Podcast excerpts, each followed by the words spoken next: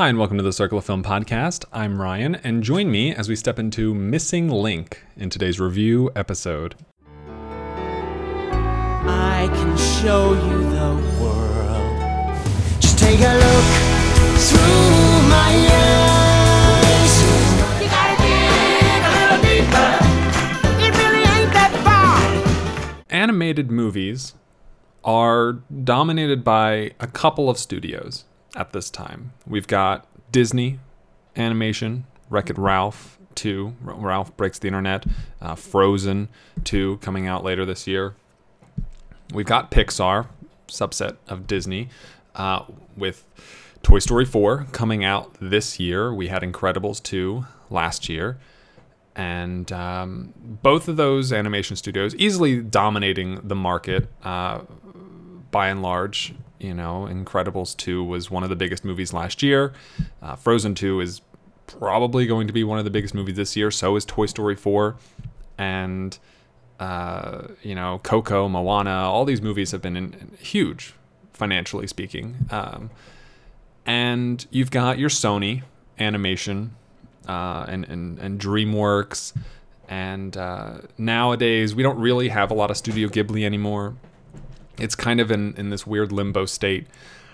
But Studio Ghibli is probably the closest analog to Laika. Uh, they're relatively smaller films uh, that that don't see huge box office numbers. They don't do make a lot of money, unfortunately, but they're generally quite strong films. Laika uh, doesn't have a huge track record. It's not you know, decades and decades long, but they've got Paranorman, they've got Coraline, they've got uh, Kubo and the Two Strings, and it's it's just they've they've been putting out consistently high quality work. Uh, Corpse Bride, uh, the Box Trolls, even uh, Box Trolls, likely uh, the weakest film that they've made so far, and I still think it's a good movie. And so now we have Missing Link. This is a movie. Uh, it's you know we've had news about it for a while now, and like most Laika films, I, I'm generally excited to see them. I'm looking forward to them. I love stop motion. I think it's so difficult to do, so challenging, but so rewarding to see because it looks amazing and it holds up so well. Uh, you know, looking back at um, you know the the Nightmare Before Christmas and and how it's you know 20 24, 25 years old now, and it's still gorgeous looking, in my opinion. Uh, and and you know, you have to credit the animation technicians and and the crew behind it who who really put together these magnificent structures and, and models to make it come to life. So, Missing Link, uh, the next stop motion film, uh, you know, it's it's something I I don't know. I was really excited for Kubo and the Two Strings. And I came out of that movie buzzing. I, w- I really loved it. One of my favorite movies that year. Uh, and I thought it just it told a great story, beautiful animation, great voice acting, um, magic, mystique. It, it, really struck a great tone and, and had a lot of uh, was able to do the the Pixar sort of thing of this is a movie for kids that can be very much enjoyed by adults. And I think Kubo and the Two Strings really encapsulated that quite nicely.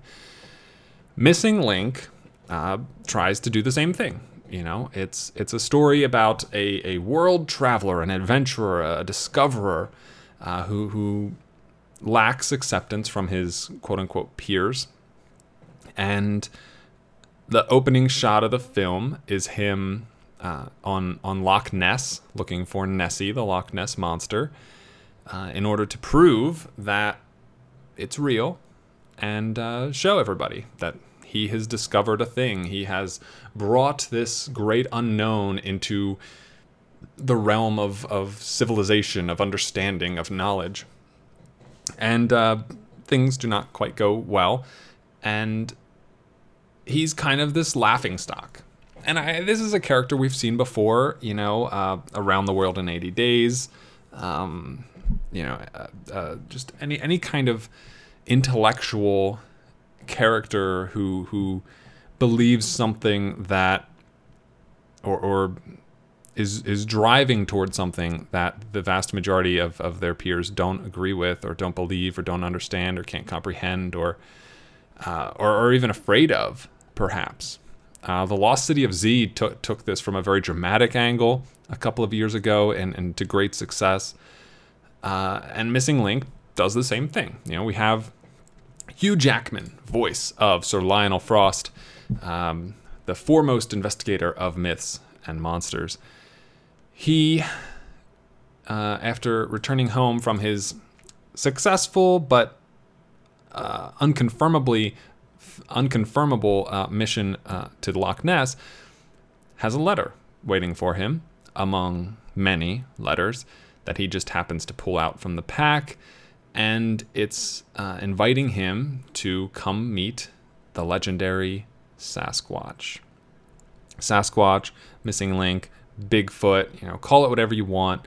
Um, it is, in theory, the or, or, proposed at least to be the one of the evolutionary links between humans and animals, uh, um, apes, monkeys, and he believes this letter because he is a a good-natured, uh, uh, heartfelt adventurer, and the rest of the people around him are dead inside. uh, uh, so I, I, I, I'm, I'm on board with this premise, I think. Uh, I, I, I like Hugh Jackman in this voice role. I thought he did a fantastic job as Lionel Frost. And I think the voices in, in particular across the board were, were very strong. My issue, and this this is this is where I, I think the problems arise. Missing Link and I think Laika films in general have in the past been very uh, accommodating to the older and younger subset of, of audience viewers. You look at Paranorman, Box Trolls, Coraline, Kubo, all the protagonists are kids. You look at Corpse Bride, where the characters are not kids, but it's a musical. It, it follows with the Tim Burton sensibilities of what he does, uh, you have um, just a, a, different aesthetic, a different um, depiction of, of, the world. And then you come to Missing Link, and uh, the disparity here none of the characters in this movie are kids, uh, so they don't talk like kids, uh, except potentially Susan, uh, Zach Galifianakis's Missing Link, the main character, the, the, the titular character who who sort of talks like a kid, but not really. Is more of a Drax literal character than anything else. And it, it doesn't quite work that well as a kid slash adult movie. And I think if it wasn't trying to sort of punch down, aim at kids with what it was, how it was written, I think it would be such a better film. And I think, and the problem is, you can re- can't really make an animated movie right now without making it kid friendly. You know, it, it you know we, the Simpsons movie, you know, hit teenagers, I guess, but that was 10 years ago, not 11, 12 years ago now. Uh, you know, we, we, this is also, you know, it's it's not an established IP. This isn't South Park. Uh, you know, you can't bank on that audience base. This is a animated movie that from a studio that while putting out great animated films has not seen anywhere near the level of financial success as Disney or Pixar, or Sony. And that's a big deal because this is a painstaking process. I'm sure it requires a lot, a lot, a lot of man hours. You cannot just crank stop motion films out. And you can tell looking at Missing Link, the animation is gorgeous. The character models, the the fur, the hair, the locations are immense and massive, and it looks stellar. And yet, this is a movie that is not going to be incredibly successful financially. And the best way for an animated movie to expand its base is to play to kids. If I mean you have to, right?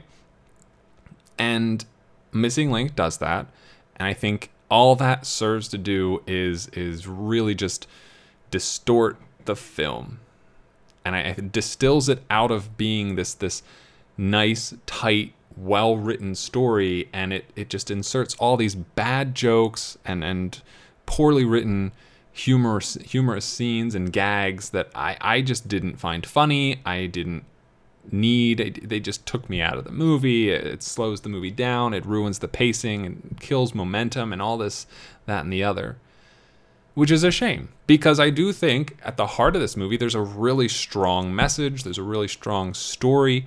Uh, there's a very deep and, and important message in here about acceptance and and you know knowing who your real friends are and and respecting other people who don't look like you, don't act like you, don't talk like you, don't whatever. And and I I, I love it for that. I think there's great parallels being drawn between uh, Lionel Frost and Susan Link.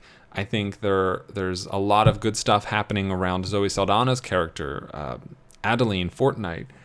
There's you know the the the fascination of the Sasquatch as well as the Yeti involved in this movie. You know, that's exciting, that's thrilling, and it, and it does it in such a great way that it's a shame and it's really disappointing for me that every once in a while you would just have Susan misinterpret what somebody else said because she thinks he thinks too literally.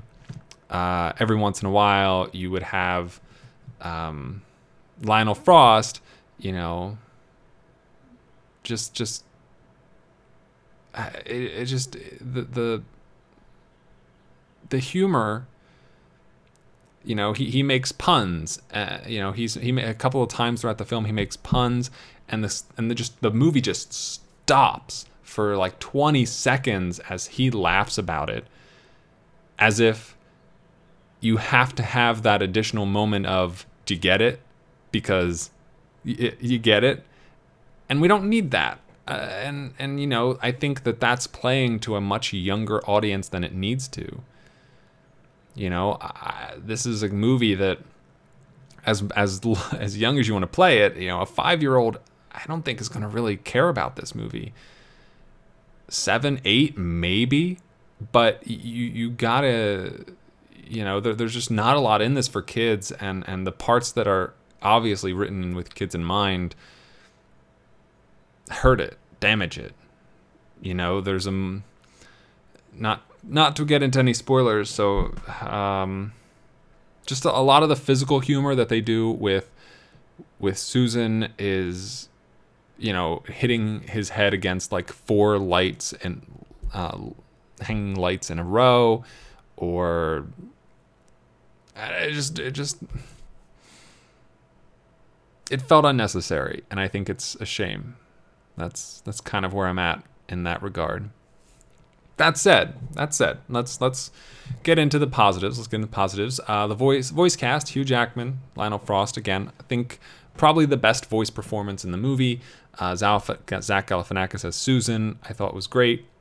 Uh, Zoe Saldana as Adelina, I like her too. Stephen Fry is in here as Piggot Dunceby great, great but awful name uh, that I, I uh, you know, he's he's a very stereotypical villain, and uh, whatever, I guess. You know, he he doesn't really embody any unique traits that I could tell. Uh, Emma Thompson plays the voice of the Elder. And I loved her in this. I thought she did a great job. Uh, her character isn't in the movie for too long, but leaves a very lasting impression, and uh, you really feel. I, I, think Emma Thompson was just the perfect choice for that role. Uh, Timothy Olyphant as Willard Stank. Stank, another great name. Uh, I liked him. Him. Um, he pops up throughout the film. He is a, an antagonist to our, our wayfaring adventurers, and his inclusion is what is one of the bigger reasons why I think this movie had a lot more potential if it didn't worry about aiming for kids. You know, I think preteens uh, would have been like the lowest I would have shot for. Maybe focus on, you know, like the 10 to 20 age range. And I think you give Stank a little more agency, you give him a little more leeway, and um, maybe make his character a little better written because he is a lot, as he is very one note. And when he's in on in the frame, you know exactly what he's there for and what his motivations are. I think, but but I think like just having him in this movie as in the role that he's in is kind of um, it, it, it's really tough to write this character in a way that comes across as true to what he is without elevating this movie you know closer and closer and closer to a PG-13 rating. And that's that's a delicate balance you know that's a delicate balance I think I, I didn't even recognize Timothy Olyphant's voice uh, until I saw as soon as I saw his name in the credits. I oh, it was, it was, it was very obvious, but then I was like, but as he was, I kept trying to pinpoint who it was, and I could not do it. Uh, Matt Lucas as Mr. Colic, um, who is, I believe, Lord Piggot Dunceby's right hand man and manservant slash stenographer slash note taker, whatever. Uh, it was fine. It was just fine. Um, so I really like this voice cast. I think they do a great job. I think the writing and the the the tonal inconsistencies are what prevent this from being a, a top a film for me or a top animated film for me. You know, it, it looks gorgeous. It, it really does have that going for it, and I think there's a lot to enjoy about this film. Um, but it, it does kind of fall short in that it, it just it spends a lot of time wastes a lot of time in, an, in a 90 minute movie uh, stretching it out by by inserting all these bad you know kindergarten level jokes and you know one or two of those whatever that's fine. You know obviously this susan is is you know he he's an uh, he can be whatever they want him to be. We've never there isn't a sasquatch. We don't know if a sasquatch could talk what it would say or, or what it would act like or how it would have lived or what it would want or you know any of these things. So they could have made him however they wanted. And even the characterization they gave him could have been fine, but it, it just it just too often you know he he obviously has a high level of intelligence. He but but we also get to see him you know dumbfounded way more than is necessary. And i think like he is ob- he is definitely the analog the kid analog of this movie. And yeah I don't know. Like I don't. He's not really even the main character. The Lionel Frost is the main character, and the movie's half trying to be through Lionel's eyes and half trying to be through Susan's. And I, I get that, and I understand the reasoning behind that. I just think they they don't quite succeed uh, as well as I uh, they expected to. I think we should have seen more from Adelina, Zoe Saldana's character. I really liked her. Uh, there's a moment where uh, Susan is carrying her, and Stank is is after everybody, and he points them out to a group of people. And oh, what does he say? Uh, there's a scary monster or something. Something he says something about a scary monster, you know, kidnapping a helpless woman, and the camera cuts in close to Susan's face, and he says, "Scary." Because, you know, he's a nice guy. He's a good guy. He just saved her. And then it cuts over to Adelina's face and she goes, helpless. And I loved that. I thought that was great. That was maybe my favorite favorite moment.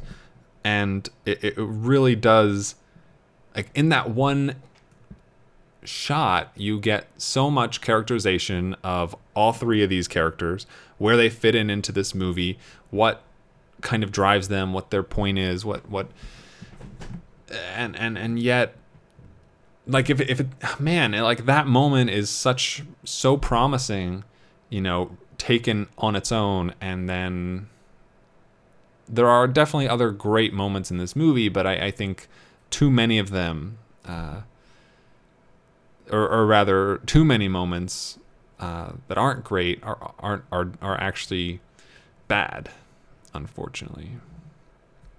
Unfortunately.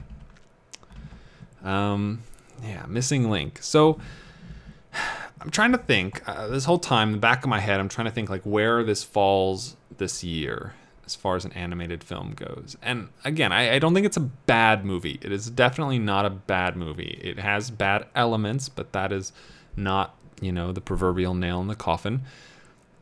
And we've got this is the third big, quote unquote, big animated film we've got this year. Fourth, I guess, if you include Wonder Park. Fourth big animated movie. It's well way ahead of Wonder Park. That was garbage. Um, but the question is, how does it stack up against How to Train Your Dragon? How does it stack up against the Lego movie too?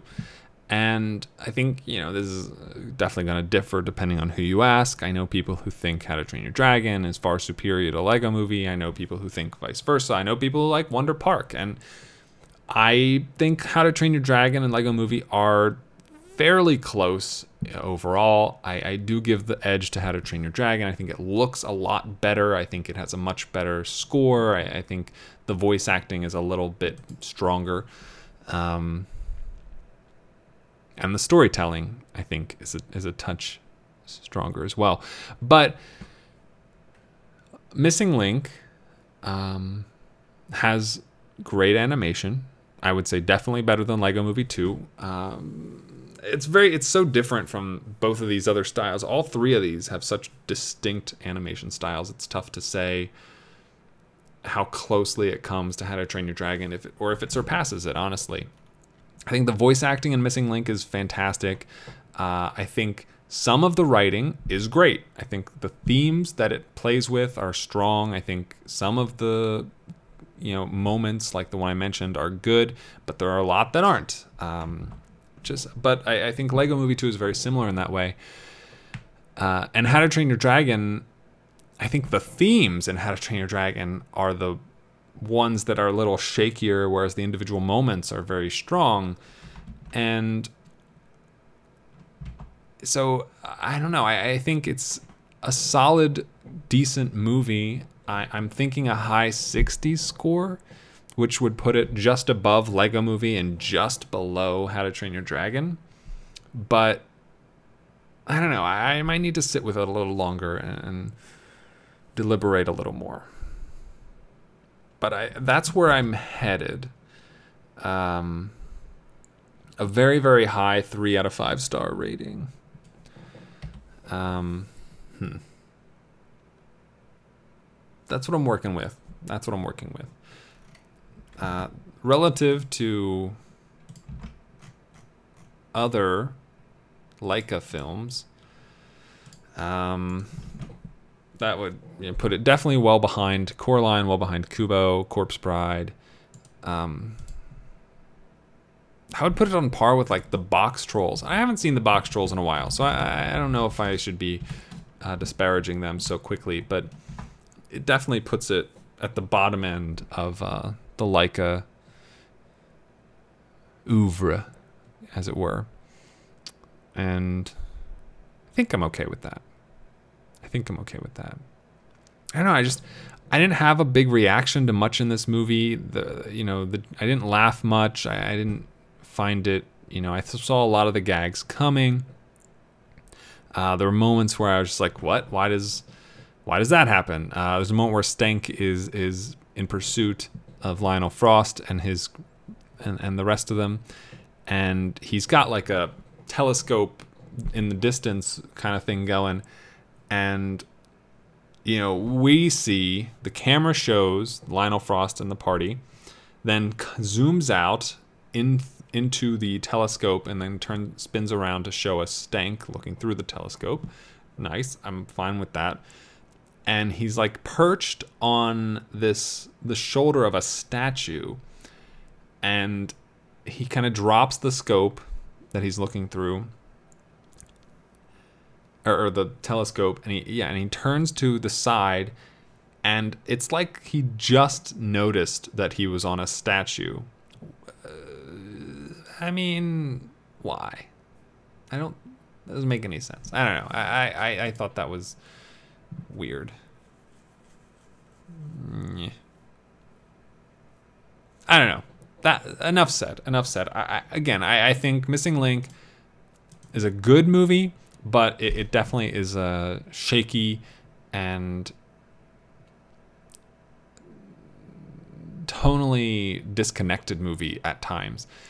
Uh, I, again, uh, you know, it's I think it's a little too above the over the heads of like the youngest kids that might go see this but you know 8 plus probably can can can handle it.